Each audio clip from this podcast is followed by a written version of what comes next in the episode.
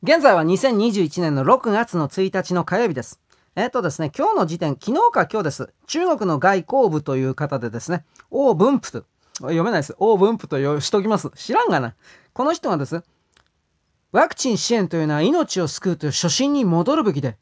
政治的利益のための道具にしてはいけない。すごいこと言いました。あなたたちはワクチン外交だとかマスク外交だとか散々人の弱みにつけ込んで、徹底的な、なんというかな、支援外交、自称支援外交、粗悪品を売りつけていた、強盗みたいなことやってたでしょ。何言ってんの？と思うんですが、やっぱりこれというのは、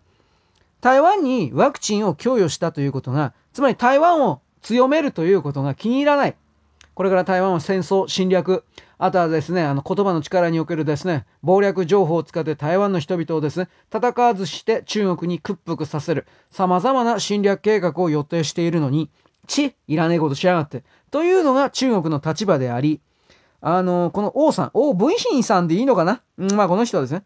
いや、人間が人間の命を助けてちゃダメなんですか？あなたたちは人間に命に順番つけて、自分たちに都合のいい人たちだけで助けてたでしょ？僕たちも同じことしてるだけですよ。韓国切り捨てて台湾にやってるだけですよ。何か問題あるんですか？というふうな。うん、だからね、こんな言葉がいきなり出てるのとかね、あとはね、昨日だったかな？あの、WHO がですね、コロナの変異株に国の名前を使わずに、アルファベットにしる。アルファ、データ、ガンマ、えー、データとかイプシロンだとか、余計めんどくせえと思うんだけど、なんかね、わかりにくくする。変異株、あの、イギリス株、アメリカ株、欧州株って言うけど、中国株というのだけは許されない。世界では許されない。らしいので。で、結局そういうことに対して、やっぱりイギリスとか米国とか、お前ふざけんなよ、お前。なんでお前な、中国はダメなんだよ。となったんでしょうね、きっと。で、まあ、あの、ギリシャ文字にする。これらの動き全部繋がってると思います。普通に考えて。中国外交部のこれも。それは何かというとですね、あなた今日のあの、富士山系というか FNN というかいろんな、まあ大体富士山系グループがこれ出していたという言い方になるんですかね。あの、武漢のウイルスに関しては、中国が作ったんだよ。というふうな、あの、コロナウイルスは武漢の研究所で人工的に変造された。まあ、作られた。英国の研究者たちが法医学的学術論文を発表するというふうな、この記事出たでしょ ?FNN だけど。まあ、これ まあ、朝日毎日は追いかけてないですね。うん、わかりやすいなと僕は思うんですけど、とにかく、そういうことに跳ねのけるためにという言い方になるんですかね。あの、中国の側の言葉による反撃が、反撃なのかなこれ。強まっております。だけれども、やればやるほど、じゃああなたたちの無実を潔白しなさいよということに関して中国は一切行動できないんですよ。まあ、武漢のウイルス研究所をですね、破壊した、どこまで破壊したのか知らないんですけどね、しただとか、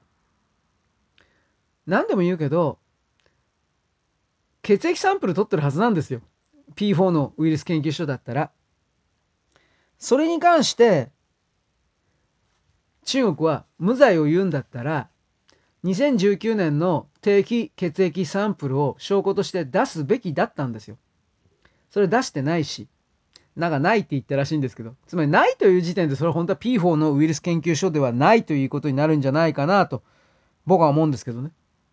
僕は。ということはさ、世界の報道関係者の人はもっと、報道っていうかその情報関係者の人はもっとそれを思ってるんじゃないかなと思うんですけど、まあこれはもういいでしょう。あのー、西側世界が、英国と米国がこれを言った。次におそらく豪州が乗っかってくると思います。ニュージーランドはわからんけど。カナダもわからんけど。で、日本もおそらくは、東京五輪終わった後に、うーん、米国であるとか、その英国と全くの完全な同一歩調までは取らないにしても、だいぶ接近した態度になっていくと思います。で、その状況下で日本の中の、あの、習近平さんをですね、来年の、えー、なんだっけ、2月ぐらいだったか、忘れちゃったけど、国賓として招くというふうに動いている勢力が、それでもやっぱり彼らは無理押しでやるだろうけど、どういう形で袋叩きになっていくのか、ならない、袋叩きになるのかならないのか。そういうことを含めてもし袋叩きにならないのであれば日本の中の中国の工作というのは我々国民が知らなかったそれ以上に深刻なものであるということを目撃することになるでしょう。ここで気づかない人はおしまいだと私は思います。ここでこれだけ奪われてきた、騙されてきたということに関して気づこうともしない人というのは私はここで終わりだと思います。その人の旅は終わる。ここで終わるんだと思っております。仮に生物的にあとその人が50年、100年生きたとしても、それはゾンビとして生ける屍として、屍として生きていくだけでそういうのを生きてると私は言わないので、